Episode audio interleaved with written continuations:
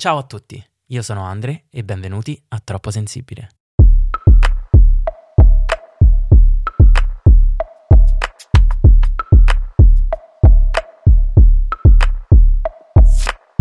Oggi siamo qui con Carolina, mia amica di lunga data, e laureata, neolaureata in sociologia, giusto? Sì, giusto. Ok, niente, saluta tutti. Ciao a tutti. Oggi con Carolina parleremo soprattutto di una sindrome in particolare e in- di medicina in generale, ovvero ehm, lei è affetta dalla sindrome di Turner, che adesso abbiamo un'altra guest che ci spiegherà, che è un medico ed è una persona a cui io tengo molto, si è informato molto al riguardo e ci terrebbe a spiegarci dal punto di vista medico cosa vuol dire essere affetti dalla sindrome di Turner. Ciao Matteo, Ciao a tutti. vorrei che ci spiegassi cosa vuol dire essere affetti dalla sindrome di Turner e cos'è dal punto di vista medico. Beh, allora la sindrome di Turner possiamo definirla come una disgenesia gonadica, ovvero diciamo una forma di ehm, sostanzialmente di ipogonadismo primitivo, cioè eh, abbiamo una ehm, mancata o meglio una errata formazione delle gonadi che porta in generale alla diciamo mh, un tipico sintomo eh, diciamo delle donne affette da sindrome di Turner che è appunto una sindrome che tra l'altro interessa solo il sesso femminile caratterizzata da, da, diciamo, dall'infertilità. Quindi proprio il primo sintomo eh, che poi convince i genitori, ma anche il, il figlio, la figlia, a rivolgersi al medico è appunto proprio questo. Quindi il primo sintomo in generale è proprio l'assenza dei- del primo ciclo mestruale, quindi la menorrea, e- oppure la bassa statura. Quindi questo è anche un, diciamo, sono due delle- dei motivi per cui eh, i pazienti eh, si rivolgono al medico. Sicuramente la diagnosi, essendo una sindrome comunque genetica, eh, viene fatta con la mappatura dei geni, quindi, o meglio, dei cromosomi, in quanto è caratterizzata appunto da- dall'assenza proprio di un cromosoma sessuale, che è il cromosoma X, in quanto appunto il sesso femminile ha eh, due cromosomi sessuali X e questa sindrome è caratterizzata proprio dall'assenza di un cromosoma X, eh, nella maggior parte dei casi quello proveniente dal padre. E questo appunto implica come eh, la presenza di entrambi i cromosomi X sia fondamentale nella, appunto nello sviluppo puberale della, insomma, della donna e eh, anche della formazione di tutti i caratteri sessuali secondari. Ok, quindi tu hai appena detto cosa che io non sapevo, che è una sindrome eh, tipica, anzi esclusiva del sesso femminile, Esatto. cosa che non sapevo. E, mm, quindi in parole povere, mm, per noi umani, insomma, che hai spiegato benissimo, penso dal punto di vista medico, ma magari per chi non ne capisce, tu hai detto che eh, questa sindrome viene notata fin dai primi stadi del- della- dell'infanzia per vari motivi, tra cui la, la statura, che è bassa, e l'assenza di- del primo ciclo mestruale. Ti ringrazio per questa spiegazione, se ci vuoi dire altro E beh, diciamo che comunque una- essendo una sindrome è caratterizzata da- anche da altre, diciamo, eh, da altri- altre caratteristiche, quindi che possono interessare vari, eh, diciamo, vari distretti del corpo, dalla cute per esempio, in cui mm, ad esempio ci possono essere la- più nei, per esempio, semplicemente, oppure eh, ad esempio la, ehm, ad esempio può dare ipoacusia bilaterale, quindi una eh, diciamo una ridotta capacità di eh, appunto di, di sentire i suoni da, entrambi, da entrambe le orecchie oppure problemi di miopia, astigmatismo a livello oculare ma anche e soprattutto a livello cardiaco mi spiegavi che ci sono diversi stadi. Diciamo sì, ci sono diversi stadi nel senso che eh, si può manifestare in modo più o meno grave, quindi eh, ad esempio le forme meno gravi addirittura ci sono soggetti che possono avere figli, per esempio nel 5-10% dei casi, però magari sono più soggetti ad aborti o comunque a nascite premature, ma appunto ehm, diciamo ci sono forme magari eh, mh, caratterizzate da un importante interessamento cardiaco, per esempio, quindi con anche eh, morti premature, insomma anche in età infantile per esempio.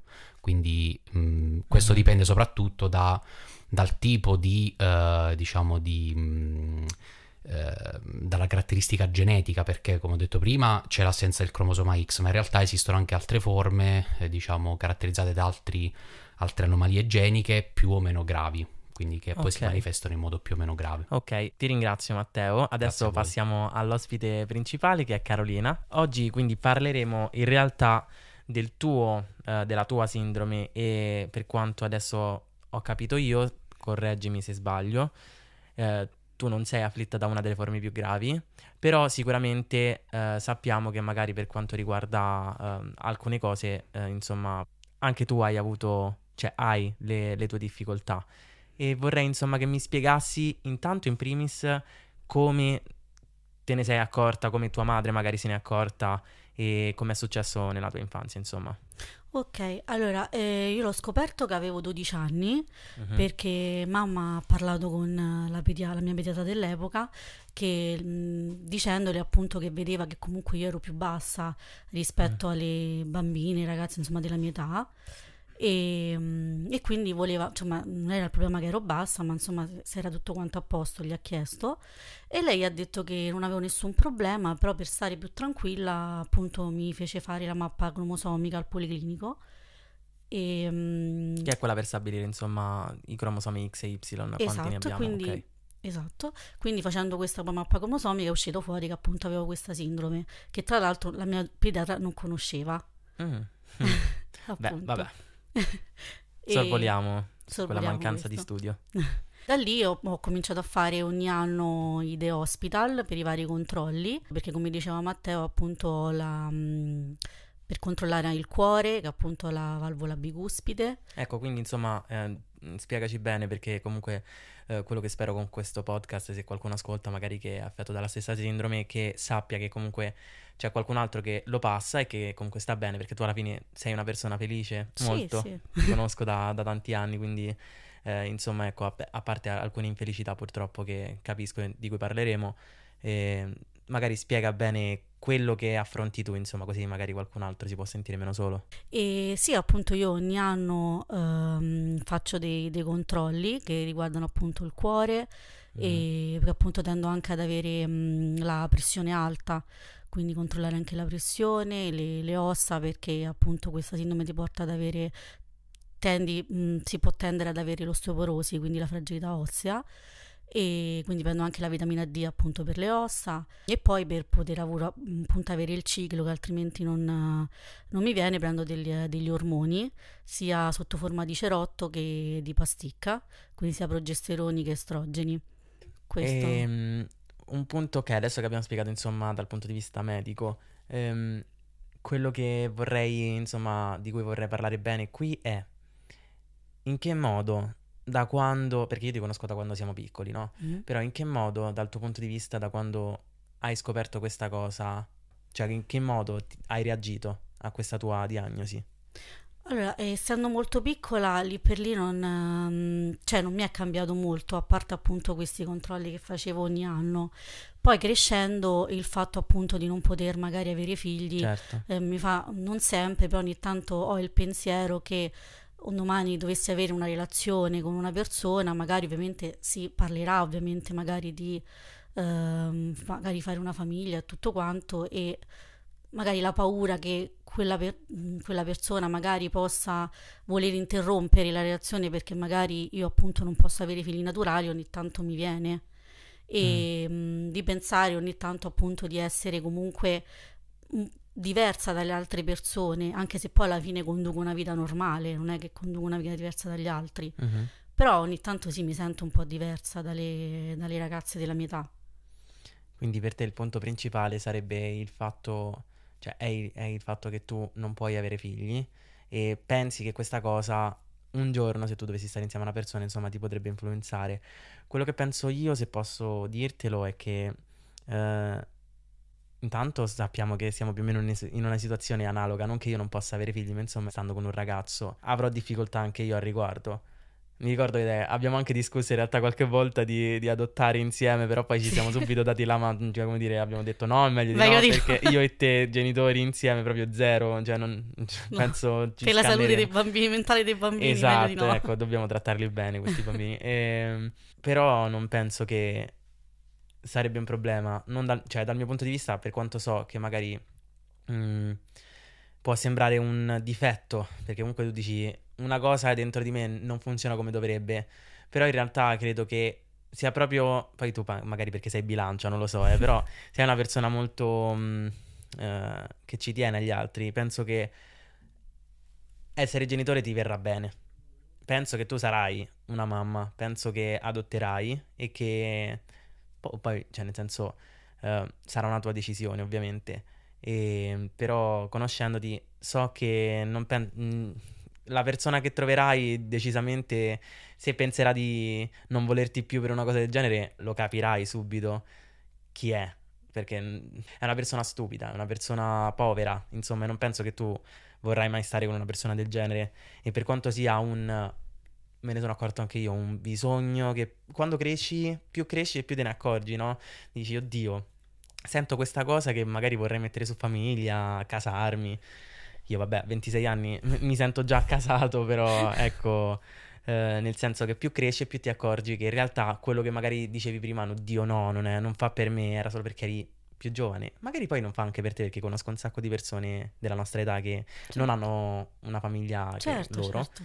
Anche perché giustamente a 26 anni però anche più grandi, insomma, è una decisione personale, però siccome so che tu ci tieni e dubito che una persona eventuale che avrai in futuro accanto a te Uh, sarà un tipo di persona che ti dice oddio no, ti lascio perché uh, non possiamo avere figli in questo modo. È un modo di avere figli e sinceramente penso che tu sarai un'ottima mamma, a prescindere dalla, dalla sindrome di Turner, perché quella purtroppo ti è capitata. Ti ringrazio comunque di avermi detto queste cose, ma cioè io razionalmente lo so che se una persona ti ama, ti vuole bene, sta con te a prescindere da questa cosa, no? Mm-hmm. Però forse è come se mi sentirei in colpa, forse, nel a non, non pot- dargli un figlio in quel modo. Esatto, esatto, mm. probabilmente più, più, quello. E poi in realtà neanche lo so se magari voglio figli, cioè nel senso, però penso che quando sei piccolo la vedi una cosa magari tanto lontana, no? Poi crescendo a quasi 30 anni, magari quando stai con una persona è un argomento che vuoi non vuoi esce fuori, no? Mm-hmm. Quindi un po' questa paura c'è, però. Beh, oddio, conoscendoti penso che tu questi figli li voglia e penso che farai di tutto per averli. Penso anche che, mh, mm, sì, nel senso, uh, questa cosa che hai detto, cioè sento io di non riuscire a dargli qualcosa. A che lo dici? Mm, penso che sappiamo tutti, insomma, la, la, mia storia, cioè tutti no, tu la sai. Mm-hmm. E, mh, ecco, non sentirsi abbastanza rispetto a una situazione dipende solo da te e il fatto che certo. tu ti senta non abbastanza per questo motivo è una cosa che sicuramente spero che tu supererai perché non penso che sia quello che faccia un buon genitore, non penso che sia quello che faccia una, una persona a tutti gli effetti in questo caso, perché tu dici non mi rend- cioè non sono una persona in grado di fare questo, però sei una persona in grado di fare tantissime altre cose, quindi ecco. E eh, siccome comunque io e te siamo stati anche a scuola insieme e abbiamo sofferto bullismo entrambi, mm-hmm Vorrei che mi parlassi, insomma, di cosa magari ti feriva di più delle persone, nelle persone quando vedevi che magari dicevano, magari anche tutt'oggi, non so se tutt'oggi tu subisci del bullismo, magari anche mh, passivo, però se senti che dalla, dall'altra parte, dalle altre persone, c'è un trattamento diverso nei tuoi confronti e in che modo, insomma, tu reagisci a questa cosa e hai reagito nel passato. Allora, ad oggi no, per fortuna no, non, non mi sento trattata diversa uh-huh. dagli altri, non, non, non, soffro di bullismo. E quando ero più piccola, sì, alle elementari, alle medie soprattutto. Già, e... Ce lo ricordiamo, eh. insomma, quel bel periodo insieme. Bellissimo periodo delle medie. E, mh, mm, sì, mi dicevano sempre che appunto che ero brutta, che ero bassa. E alcuni, poi dipendeva dai giorni, cioè alcuni giorni tendevo a farmeli scivolare un po' più addosso, altri giorni stavo malissimo, ci piangevo e probabilmente sono cose che mi porto ancora adesso e forse il, il fatto di non sentirmi abbastanza forse di, deriva anche da là, da, dal bullismo appunto di, quando ero piccola. E, ehm, sono d'accordo su questa cosa, ovvero anche io sicuramente mi porto un sacco di cose di, dietro di quel periodo e decisamente tra me e te c'è una differenza, ovvero che magari io sono un po' più reattivo al riguardo. Cioè, io ho una certa. Scusate il romanismo anche nell'altro podcast, insomma, ero abbastanza romano, ma d'altronde sono romano. e sicuramente ci ho sofferto molto come te. Però credo che tu l'abbia affrontata bene perché io da una parte magari mh, prima di arrivare a questo punto che sto facendo un, posca- un podcast sulla sensibilità, Mhm. tu sai che insomma ho passato delle fasi nella vita in cui non ero poi così tanto sensibile né nei miei confronti né nei confronti degli altri e questo No, va detto infatti. perché non sarei onesta a non dirlo. E, e sicuramente era una risposta a tutto quello che ho passato da piccolo, di cui parlerò in un prossimo podcast. Ehm, però eh, tu sei ammirevole perché ho notato che in tutti questi anni, per quanto subissi magari bullismo e, e brutti pensieri da parte degli altri, ehm, non sei mai cambiata in cattiveria. Cioè, sei sempre stata buona. Certo, hai avuto anche tu, insomma, le tue uscite, come ce le hanno tutti, ma giustamente siamo amici, è normale. Però, ecco, non, non sei mai cambiata nel modo in cui ti approcciavi alle persone. Non hai mai... Tu hai se- purtroppo vedi, vuoi sempre vedere solo il buono nelle persone. Vero? E a volte, sì, per quanto anche io sia d'accordo, a volte devi anche proteggerti, perché Mm. le persone poi se ne approfittano. E mm, io, quando eravamo piccoli, non sapevo bene di questa tua sindrome. Sapevo che me l'avevi detto, però ovviamente tu mi ripetevi sempre "Oh, la sindrome di Turner, sì", però io non capivo. E mm, il fatto che ne parliamo adesso sicuramente mi apre un po' gli occhi su tante cose. Da piccola, cioè, non la, non la conoscevo bene anche io, cioè, l'ho scoperta piano piano, poi cos'è effettivamente la sindrome di Turner. Mhm. O non- magari non me ne rendevo bene conto, quindi crescendo poi ho capito tutto quello che comporta. E qual è un'esperienza che tu ti ricordi, se ti va di parlarne, Mhm. che hai magari ferma nella testa che, che- che ti ha ferito molto e che ti ha formato come persona e che hai capito, ok, gli altri non mi vedono come io sono realmente, mi vedono solo tramite questi occhi perché magari mi vedono un po' diversa da loro.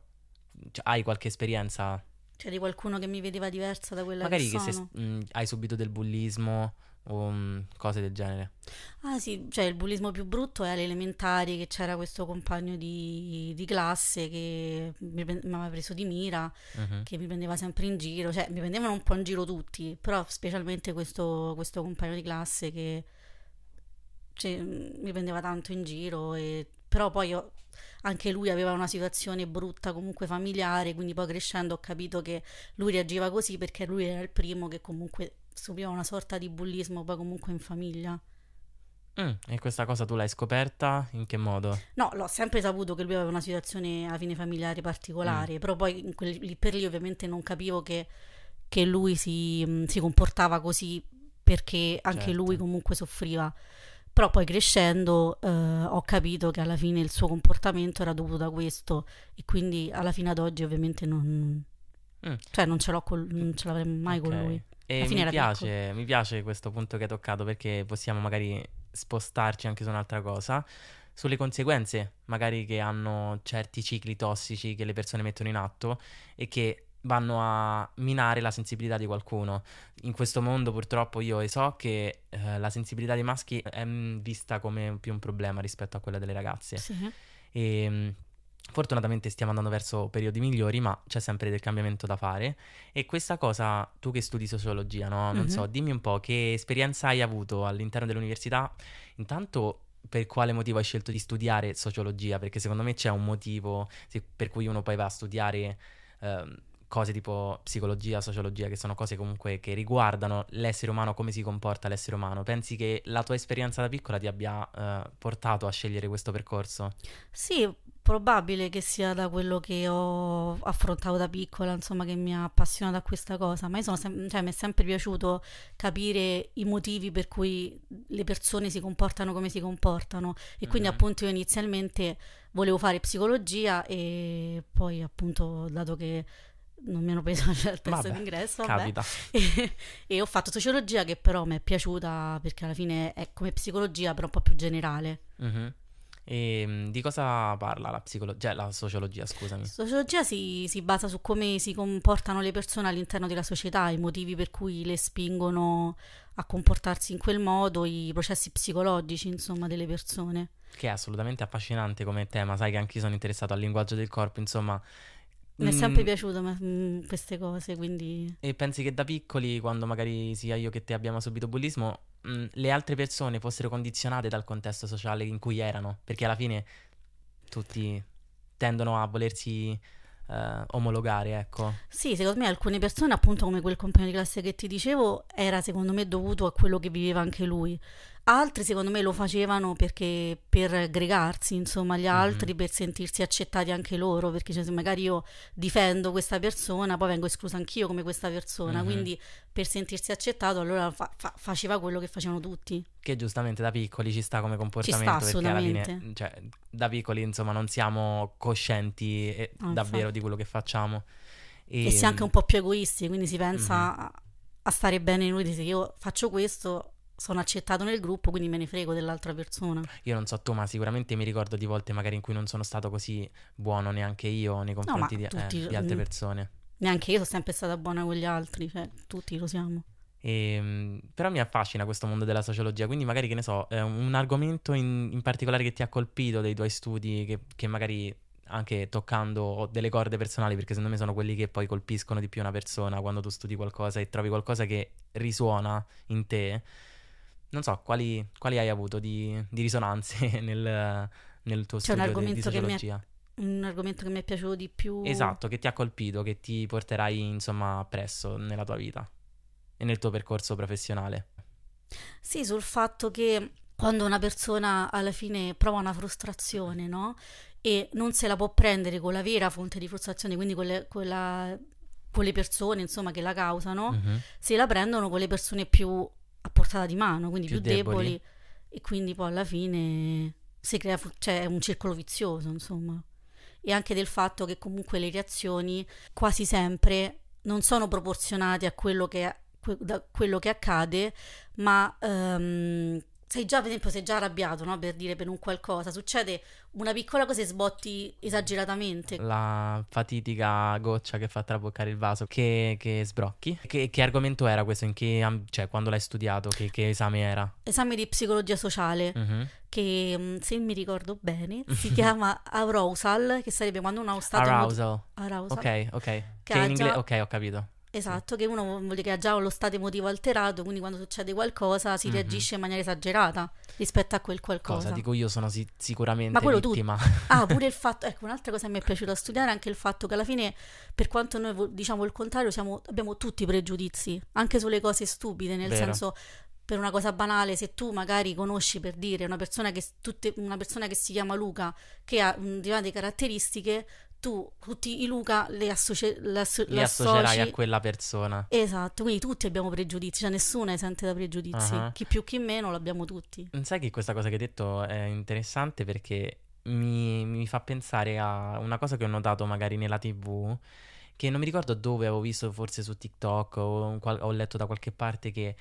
Eh, ah no, l'avevo studiato forse in, all'università al corso di inglese, non mi ricordo e che più vedi una persona e più sei portato, è strano che fosse in inglese però aspetta, non mi ricordo cos'era, però più vedi una persona e più sei portato a, a votare per lei per esempio se è in un contest, no? Quindi ah, più certo. uh, screen time hanno, eh, anche se magari succede qualcosa di negativo, tu però eh, stabilisci un rapporto emotivo con la persona, no? Instauri un, uh, un rapporto e... Ed è interessante come cosa perché tu dici giustamente se tu connetti, cioè colleghi una persona a una cosa che ti fa stare bene, allora quel, quella persona, anche se magari è tutto l'opposto, ti Pensi porterà a stare così. bene. Esatto, ed è il motivo perché pure magari nelle pubblicità sono associate le persone famose, perché tu magari ti piace quel personaggio uh-huh. e, mm, e, quindi magari tendi a voler magari comprare quella cosa perché è associata a quel personaggio. Sì, stiamo, dici questa cosa in una stanza dove, pod, dove, registriamo il podcast in cui ci sono poster eh, di Taylor Swift, Miley Cyrus, insomma sappiamo, sappiamo che io sono vittima di questo schema. Lo siamo tutti. E, beh, eh, sì, tu con i Cesaroni, penso. esatto. e, um, entra di nuovo in campo Matteo per spiegarci una cosa che magari Carolina ci, ci spiega per la sua esperienza. No, volevo dire che secondo me comunque un aspetto anche importante da sottolineare è proprio il fatto che, eh, essendo comunque questa sindrome caratterizzata anche nella maggior parte dei casi da eh, difficoltà nell'apprendimento in determinate aree, eh, mm-hmm soprattutto magari quelle, mh, mm, come dire, di tipo di ragionamento logico oppure magari eh, apprendimento di tipo visuo-spaziale o altri comunque, diciamo, non che dia, eh, come dire, eh, un ritardo mentale, però che comunque ehm, si può incontrare maggiori difficoltà in determinati ambiti dell'apprendimento.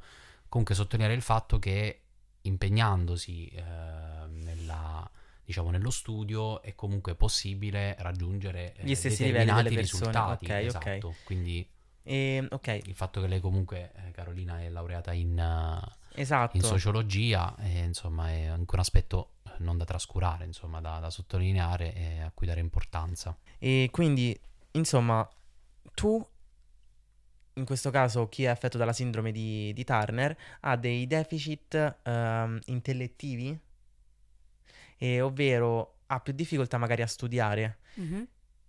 Io ricordo qualche volta che tu mi hai detto magari che per studiare anche solo una pagina ci mettevi di più e magari io stesso per mia ignoranza ho dato per scontato che forse perché eri svogliata. Tu spiegaci magari che esperienza hai avuto al riguardo, perché comunque sei laureata, ti sei laureata anche prima di me alla fine Mhm. e, e sei, cioè nel senso, è lodevole questa cosa, il che vuol dire che ti ci sei impegnata proprio tanto a fare questa cosa. Sì, nello studio io ho sempre avuto un po' di difficoltà nel memorizzare subito le, le cose, quindi sì, ho dovuto sempre leggere magari tante volte le, mm, le pagine Mhm. e ho- verso la fine ho scoperto che per memorizzare meglio dovevo leggere ad alta voce Mhm. e sottolineare Ok. oppure scrivere. Aiutarti dal punto di vista audiospaziale, che è quello che hai detto tu. Visio spaziale, no? Vabbè, ho detto una cavolata. Magari ecco, tu hai applicato mh, eh, insomma un metodo che è riuscito ad aiutarti, quindi Sì. sottolineare. Sottolineare e leggere ad alta voce. Mm. Cosa che più aiuta anche, ricordare. penso, un po' tutti comunque leggere ad alta voce. Quindi magari per chi mh, avrà questa difficoltà in più eh, si potrà aiutare in questo modo, che per te ha funzionato e sei un'ottima sociologa. Sicuramente sei molto interessata all'ambito eh, sociale delle persone. Quando le vedi insieme, insomma, stai sempre là a guardare che cosa succede tra Sì, chi. esatto. Non so se sei pettegola o una sociologa. Un po' tutte e due forse. Credo che sia nell'anima degli- dei sociologi. Sociologhi. Sociologi, no. so- Sociologi. Essere eh, Interessati pettegoli. a quello che succede. Esatto, pettegoli. Ok, raga, questa era la prima puntata con Carolina. Spero vi sia piaciuta e noi ci vediamo la prossima settimana con la seconda parte. Un bacio.